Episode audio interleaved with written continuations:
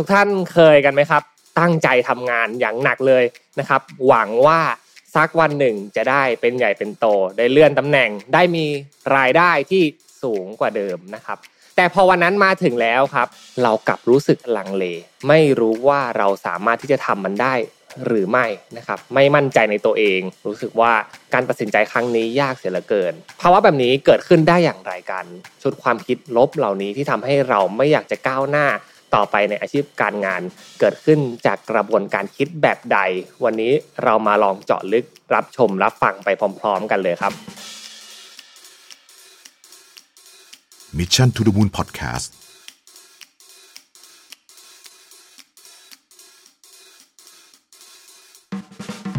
สวัสดีครับเพื่อนๆ พบกับรายการ Remaster อยู่กับผมอ้ำสุภกรอีกเช่นเคยครับ มาพบกันทุกวันอังคาร2ทุ่มแบบนี้นะครับ วันนี้นะครับผมชวนทุกท่านพูดคุยกันในเรื่องของการเติบโตในอาชีพการงานนะครับ เชื่อว่าใครหลาย ๆ คนเนี่ยถ้าทำงานมาแล้วปี 2 ปี 3 ปีนะครับ ถ้าหากว่า performance ของเราดี เราก็มีโอกาสที่จะเติบโตในหน้าที่การงาน จากคนทำงานระดับจูเนียร์นะครับอาจจะกลายเป็นซีเนียจากซีเนียกลายเป็นเมนเจอร์manager อาจจะกลายเป็นซีสูตรในอนาคต ซึ่งมันก็เป็นเรื่องธรรมดาที่เกิดขึ้นในวงการของการทำงานนะครับ การเติบโตของพวกเราเนี่ยมีได้หลากหลายรูปแบบนะครับ ไม่ว่าจะเป็นการเติบโตแบบแนวลึก หรือการเติบโตที่ทำให้เราสามารถที่จะเป็น specialist นะครับมีความรู้เฉพาะเจาะจงกับเรื่องใด ๆ เรื่องหนึ่งนะครับ ไปมากยิ่งขึ้นกว่าเก่า หรือการเติบโตแบบแนวกว้างนะครับ การที่เราต้องมีทักษะในการสื่อสารมากขึ้น ทักษะในการเจรจาต่อรอง หรือว่าทักษะในการคุมทีมงานที่มากยิ่งขึ้นนะครับ ก็เป็นทักษะที่ถ้าเกิดว่าเราเติบโตในหน้าที่การงานมากขึ้นนะครับเป็นเมนเจอร์หรือว่าเป็นตำแหน่งที่ต้องเจอกับผู้คนมากๆเนี่ยเราก็ต้องเติบโตในแนวกว้าง ซึ่ง 2 รูปแบบนี้นะครับถ้าหากว่าเปรียบเทียบเป็นเกมเนี่ยก็เหมือนกับการที่เราเปลี่ยนจากจ็อบหนึ่งนะครับเติบโตขึ้นไปแล้วก็เติบโตกันไปคนละทิศคนละทาง ซึ่งมันไม่มีอะไรผิดถูกหรอกอยู่ที่ว่า เราชื่นชอบแบบไหน ชอบทำงานแบบโซโล่เดี่ยวหรือเปล่าทำงานคนเดียวก็เติบโตไปในทิศทางแรกที่ผมบอกไปนะครับ ถ้าชอบทำงานกับคนหลาย ๆ คนนะครับ อยากจะเห็นภาพกว้างมากขึ้น ก็เติบโตไปในอีกทิศทางหนึ่ง ผมเชื่อว่าถ้าถึงจุดหนึ่งนะครับ ทุกคนต้องเจอการตัดสินใจแบบนี้ไม่มากก็น้อยครับ แต่เมื่อเราเผชิญกับการเติบโตในอาชีพการงานนะครับ มีความท้าทายที่สูงขึ้น ทักษะที่ต้องเข้ามามากขึ้น เรามักจะมีคำถามกับตัวเองอยู่เสมอครับ ว่าเราเก่งพอหรือไม่กับเรื่องนี้ เราเหมาะสมกับสิ่งที่เราได้รับมอบหมายมาหรือเปล่า หรือแม้แต่นะครับ เราจะปลอดภัยกับจุดที่เราก้าวต่อไปจริง ๆ หรือไม่นะครับ คนทำงานเดิมที่เคยอยู่ในระดับเดียวกันที่ทำงานกับเราเนี่ย ถ้าเกิดว่าเราเปลี่ยนไปแล้วกลายไปเป็นหัวหน้าของเขา เขาจะเกลียดเราหรือเปล่านะครับ เหมือนที่เราแอบนินทาว่ากล่าวเจ้านายเราจะโดนแบบนั้นบ้างหรือไม่นะครับ วันนี้เรามาดูกันว่าชุดความคิดลบนะครับใด ๆ ที่เกิดขึ้น ก่อนที่เราจะตัดสินใจอะไรพลาดๆไปเนี่ยถ้าหากว่าเรารู้เท่าทันมันก่อน เราน่าจะรับมือกับมันได้นะครับ และมองว่ามันเป็นการเปลี่ยนแปลงครั้งหนึ่งนะครับ การเปลี่ยนแปลงเป็นเรื่องธรรมดาที่ทุกคนต้องพบเจอกันอยู่แล้ว ลองไปฟังครับ ผมเรียกสิ่งนี้ว่า 4 ข้อนะครับ เป็น 4 ปีศาจความคิดลบเลยละกัน ในการที่เราจะต้องมาพบเจอในเวลาที่เราเจอกับความเปลี่ยนแปลง โดยเฉพาะการเปลี่ยนแปลงของหน้าที่การงานนั่นเอง ข้อที่1นงนะครับนั่นก็คือ การที่เราคิดว่าเราจะต้องเอาใจทุกคนนะครับ ข้อนี้เป็นจุดอันตรายมาก ๆเลยนะครับ ในการที่เราจะอยู่ในองค์กรองค์กรหนึ่ง โดยเฉพาะในตำแหน่งที่สูงขึ้นนะครับ การเป็นหัวหน้าคนนะครับ การที่ เราจะต้องคุมผู้คนหลากหลาย ทุกคนมีชุดความคิดของตัวเองกันไปหมดนะครับ และทุกคนถ้าหากว่าหาทางออกกับเรื่องใด ๆ ไม่ได้ สิ่งที่เขาจะทำอย่างแรก ๆ เลย นั่นก็คือการวิ่งเข้ามา report หัวหน้า เพื่อให้หัวหน้าเนี่ยแก้ปัญหาให้กับเขานั่นเองครับการเลื่อนตำแหน่งนะครับในระดับที่สูงขึ้นเนี่ยสิ่งที่จะตามมาก็คือการต้องตอบสนองกับแรงกดดัน แรงกระแทกที่มากขึ้นนะครับ ยอมรับความคาดหวังของทุกคนในบทบาทของความเป็นหัวหน้า ซึ่งเป็นสิ่งที่อยู่ในความรับผิดชอบของเราอยู่แล้วนะครับสถานการณ์แบบนี้ก็ได้ครับ ถึงแม้ว่ามีอีเมลนะครับเข้ามา 100 อีเมล จากลูกน้องที่อยู่ในสายพานงานของเรา ถ้าหากว่ามันหลุดไปแค่อีเมลเดียวเนี่ยมันอาจจะส่งผลต่อเนื่องอะไรได้บ้างลองคิดดูนะครับอาจจะทำให้คนคนนั้นที่ส่งอีเมลมาหาเรานะครับ รู้สึกว่าเราไม่สนใจเขาก็เป็นได้ อาจจะทำให้ ข้อมูลบางอย่างที่เราหลุดไปนะครับ แล้วเราไม่ได้รับข้อมูลทำให้เราครับพลาดบางอย่างในการที่จะมาพัฒนาองค์กร และสุดท้ายก็ไปกล่าวโทษกันทั้งที่เราเป็นคนที่ลืมดูอีเมลเอง ก็สิ่งเหล่านี้นะครับเกิดขึ้นแล้วมีปัญหาเรื่องความสัมพันธ์กันอย่างแน่นอน บางทีนะครับ การที่ปล่อยให้ลูกน้องเนี่ยต้องรอคอยนะครับหรือว่าพูดความจริงกับลูกน้องในเรื่องของ performance ทำให้เขารู้สึกไม่พอใจกับอะไรบางอย่าง เป็นสิ่งที่มันเป็นบาปของคนเป็นหัวหน้านั่นแหละครับ ไม่มีใครอยากจะทำหรอก แต่นะครับต้องตั้งมั่นแบบนี้ครับว่าไม่ใช่ทุกความคาดหวังในองค์กร จะเป็นสิ่งที่เราในฐานะหัวหน้าเนี่ยจำเป็นต้องทำอยู่เสมอนะครับ จุดตั้งต้นมันแตกต่างกันนะครับ การที่จะชนะใจลูกน้องได้บางครั้งนะครับ ไม่ใช่ว่าการที่เราทำงานบริการที่เสิร์ฟทุกอย่างให้กับทุกคนทำให้ทุกคนถูกใจไปหมด ถ้าวันในวันหนึ่งเราทำแบบนั้นไม่ได้แล้วล่ะ ผมคิดว่าเนี้ยเป็นจุดที่น่ากลัวมากกว่าวันแรกที่ เราทำได้เสียอีกนะครับ บางครั้งเนี่ยที่เขาเห็นว่าเราทำได้เขาอาจจะไม่ได้คิดในมิติซับซ้อนว่า เราทำเพื่อตอบสนองเรื่องของใจเรื่องความรู้สึกหรือเปล่านะครับเขาอาจจะคิดแค่ว่าก็งานเขามีปัญหาแบบนี้หัวหน้าก็แก้เขาแบบนี้ก็เป็นสิ่งที่ถูกแล้ว ผมคิดว่าความเมตตาที่มากไปในองค์กรเนี่ยอาจเปลี่ยนคนเป็นหัวหน้านะครับให้กลายเป็นเหยื่อก็เป็นได้นะครับ ที่ต้องตอบสนองความต้องการ และวันที่ไม่ได้ดังใจคนในองค์กรแล้วนะครับวันนั้นจะเป็นวันที่ล่มสลายมากๆ ของคนเป็นหัวหน้านั่นเองนะครับ สิ่งที่เราสามารถยึดมั่นได้ที่สุดนะครับ วันนี้ผมมีคำแนะนำมาประมาณ 3 เรื่องนะครับ เรื่องแรกนะครับ ให้ยึดมั่นในผลประโยชน์ขององค์กรเป็นที่ตั้งสูงสุดครับเป็นตัวตั้งในโจทย์ของทุกอย่างเลยนะครับ ไม่ว่าจะมีการรับเรื่องอะไรมาก็ตามนะครับ เป็นเรื่องที่เกิดขึ้นจากตัวคุณเอง เกิดขึ้นจาก report ของคนที่เป็นทีมงานของเรานะครับ มันถือว่าเป็นสิ่งที่หัวหน้าควรทำแล้วกันนะครับ นั่นก็คือความยึดมั่นในการรักษาผลประโยชน์ ต่อมาเรามาดูกันที่ความต้องการกันบ้างนะครับ ว่าความต้องการใด ๆ ที่เกิดขึ้นจากทีมงานส่งเรื่องมาให้เราให้เราพิจารณาเนี่ยมันผ่านไหม ซึ่งถ้าสุดท้ายแล้วนะครับ ความต้องการที่สอดคล้องกับสิ่งที่หัวหน้าควรทำที่อยู่นอกเหนือจากสิ่งที่หัวหน้าควรทำเดิมที่มีอยู่แล้วนะครับ มันก็จะสอดคล้องกับผลประโยชน์สูงสุดขององค์กรนั่นเอง ถ้าผ่าน 3 เกณฑ์นี้นะครับ เราค่อยแอคชั่นก็ได้ครับ ไม่จำเป็นต้องคล้อยตามทุกคนนะครับ ไม่งั้นนะครับ คนที่เป็นหัวหน้าจะกลายเป็นเหยื่อของความต้องการที่ไม่มีที่สิ้นสุดครับสองนะครับ หัวหน้ามักจะคิดว่าตัวเองต้องมีวิสัยทัศน์ที่พร้อมและสมบูรณ์แบบอยู่เสมอนะครับ หัวหน้าหลายคนนะครับ มาคิดว่า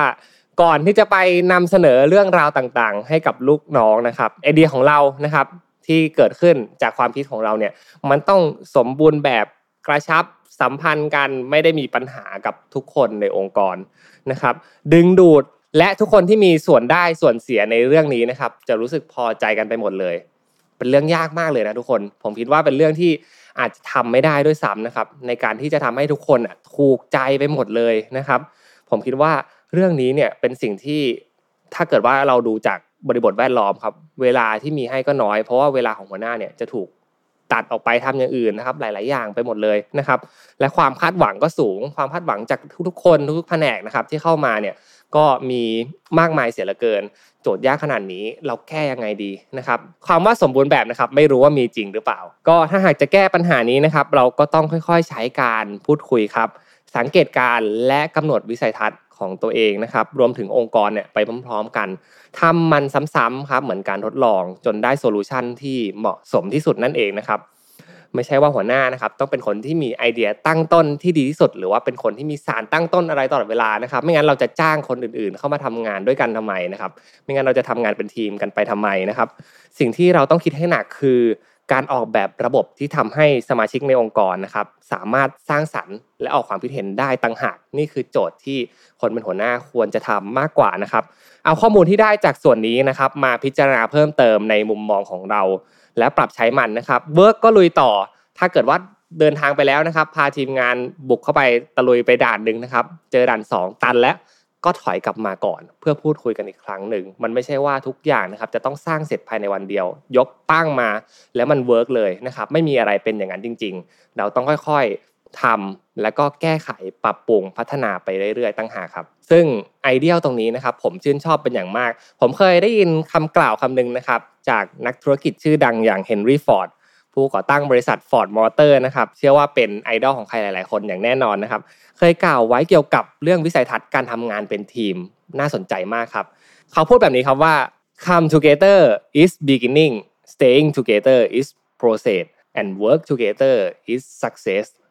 มารวมตัวกันได้นะครับ คือการเริ่มต้นที่ดีครับ อยู่ร่วมกันได้คือกระบวนการในการทำงานที่ดีครับ และการทำงานร่วมกันคือทางเดียวในการ จะประสบความสำเร็จนั่นเองครับ ข้อที่3นะครับหัวหน้ามักจะกลัวความไม่ปลอดภัยครับ เออ ผมเข้าใจนะ ในประเด็นนี้ครับ สมมติตัวอย่างเคสกรณีง่ายๆเลยก็ได้ครับ หัวหน้าต้องตัดสินเรื่องราวอะไรบางอย่างนะครับ แต่หัวหน้าคนนั้นมีความคิดแบบนี้ครับ ผู้คนอาจจะไม่ชอบการตัดสินใจของฉันก็ได้นะครับ และเขาอาจจะไม่ชอบฉันในที่สุดนะครับพอไม่ชอบแล้วเนี่ยก็จะรู้สึกว่าไม่มีใครฟังแล้วในอนาคต และจะรู้สึกไม่ปลอดภัยกับงานที่ทำอยู่ ความคิดเหล่านี้นะครับอาจจะเกิดขึ้นได้กับคนที่ต้องตัดสินใจกับเรื่องอะไรมากๆ โดยเฉพาะตำแหน่งงานที่สูงขึ้น ซึ่งมันเป็นเรื่องธรรมดามากๆเลยครับ ยิ่งสูงยิ่งหนาวยังเป็นคำที่ใช้ได้เสมอนะครับในทุกบริบทเลย ไม่ว่าจะเป็นในชีวิตหรือว่าในการทำงานนะครับ คนที่ถูกปรับตำแหน่งให้สูงขึ้นนะครับ ก็ต้องมีความรับผิดชอบที่มากขึ้นนะครับ แต่ถ้าหากว่าเราย้อนกลับไปดูที่เจตนาของเรา ถ้าเราไม่ได้คิดจะทำร้ายใครนะครับ หรือว่าตัดสินใจบนผลประโยชน์สูงสุดที่หน้าที่ของเราจำเป็นต้องทำเนี่ย ผมคิดว่ามันไม่มีอะไรต้องมากลัวนะครับ มาเสียใจภายหลังเลยเพราะเรานะครับอยู่บนพื้นฐานของคำว่าสตินะครับ และไม่ได้มีความคิดร้ายจะไปทำร้ายจะไปโดมิเนตใครในองค์กรเลยนะครับ แค่ความคิดของเราไม่ตรงกับเขาเท่านั้นเองครับ หากว่านะครับ เราติดอยู่กับเจตนาร้ายของคนอื่นมากเกินไปนะครับ ติดกับการตีความของคนอื่นมากจนเกินไปนะครับ ทิศทางของเรื่องราวเนี่ยกลายเป็นสิ่งที่เราไม่ได้คิดด้วยซ้ำนะครับ แต่ว่าไอเดียลตรงนี้นะครับ มันจูงเราไปนะครับ ไปในทิศทางที่เรากลัวไปหมดเลยนะครับ ไม่กล้าตัดสินใจไม่กล้าคิดเนี่ยสุดท้ายนะครับ เราจะถูกบิดเบือนความคิดของเราเสียเองนะครับชุดความคิดของเราก็จะไม่แข็งแรง เราก็จะไม่ได้ performance ในฐานะของคนเป็นหัวหน้านะครับ และผมคิดว่านะครับจุดยืนของเราก็จะไม่แข็งแรงในที่สุด เมื่อจุดยืนไม่แข็งแรงนะครับ ทุกข์จากการรับงานที่ใหญ่ขึ้นนะครับ ความรับผิดชอบที่มากขึ้นเนี่ยมันก็จะมีมากกว่าความภาคภูมิใจที่คุณได้ก้าวมาเป็นหัวหน้านั่นเองครับ ประเด็นสุดท้ายนะครับ หัวหน้านะครับมักจะกลัวการถูกมองว่าขี้เกียจไม่เก่ง หรือเห็นแก่ตัวครับ ผมคิดว่าหลาย ๆ คนน่าจะเป็นนะ ไม่ต้องเป็นหัวหน้าก็ได้ครับ คนทำงานปกตินะครับ ถ้าเกิดว่าเป็น perfectionist นะครับชอบความสมบูรณ์แบบเนี่ยไม่ชอบให้ใครมาตัดสินอยู่แล้ว จริง ๆ พวกเราไม่มีอำนาจในการไปตัดสินคนอื่นเลยด้วยซ้ำนะครับ อาจจะต้องมาคิดพิจารณาเรื่องนี้กันใหม่อีกทีหนึ่งนะครับ แต่ยิ่งคนที่เป็นหัวหน้าเนี่ยบางครั้งนะครับ แค่ก้าวเข้าไปในบริษัท ก็มีความคิดว่าเราต้องเป็นต้นแบบที่ดีนะครับ เราจำเป็นที่จะต้องเป็นตัวอย่างในการทำ เรื่องราวดีๆนะครับเพื่อส่งต่อให้กับทีมงาน ให้พวกเขานะครับได้เรียนรู้ผ่านการลงมือทำสิ่งเหล่านี้ถามว่าถูกต้องไหม ผมคิดว่าเป็นสิ่งที่ถูกต้องนะครับ ถ้าหากว่าใครคิดแบบนี้อยู่นะครับบวกให้ร้อยคะแนนเลยครับ แต่นะครับบางครั้งถ้าเกิดว่ากลับมามองย้อนกลับไปอีกทีหนึ่งจริง ๆ แล้วคนเป็นหัวหน้านะครับถอดชุดออกมานะครับถอดหัวโขนออกมา เราก็ยังเป็นมนุษย์คนหนึ่งเหมือนกันครับ เราก็ยังมีความรู้สึกมีจิตใจนะครับ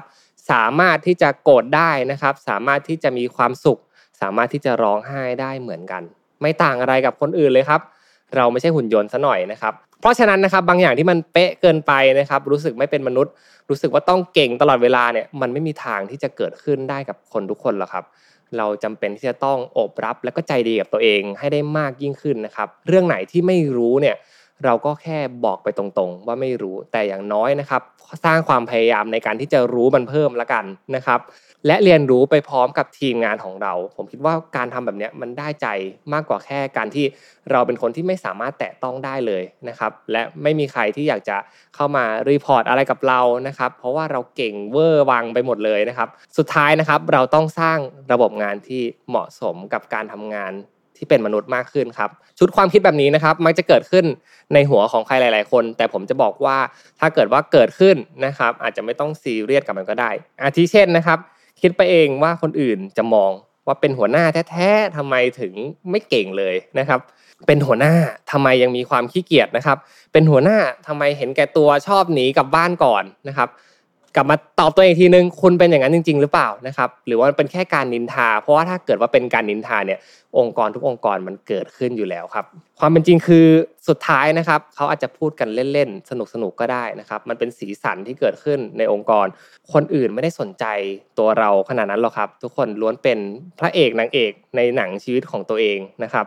และคุณเองก็เป็นมนุษย์คนหนึ่งไม่ใช่ผู้ที่มีพลังพิเศษอะไรเวอร์วังเป็นหัวหน้าก็ยังมีหัวใจนะครับ มีความเป็นคนไม่ต่างกัน ภาวะธรรมดาเหล่านี้เกิดขึ้นได้กับทุกคนครับ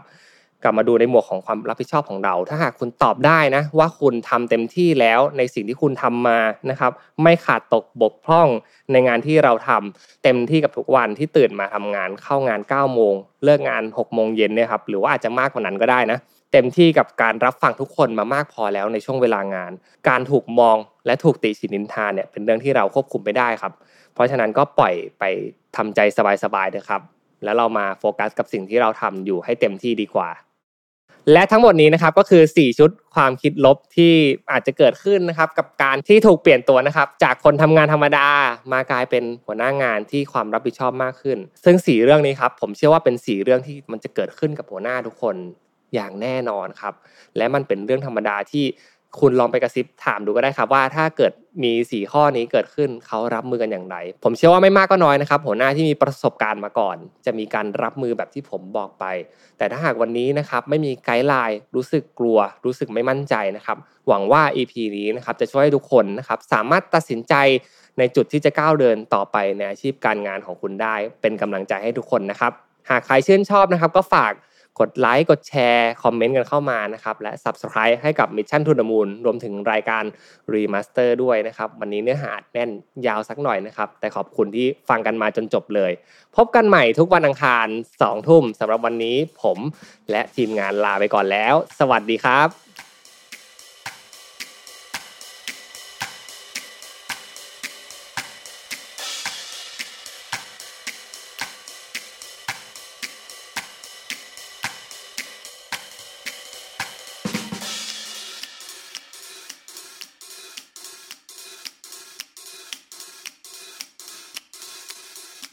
Mission to the Moon Podcast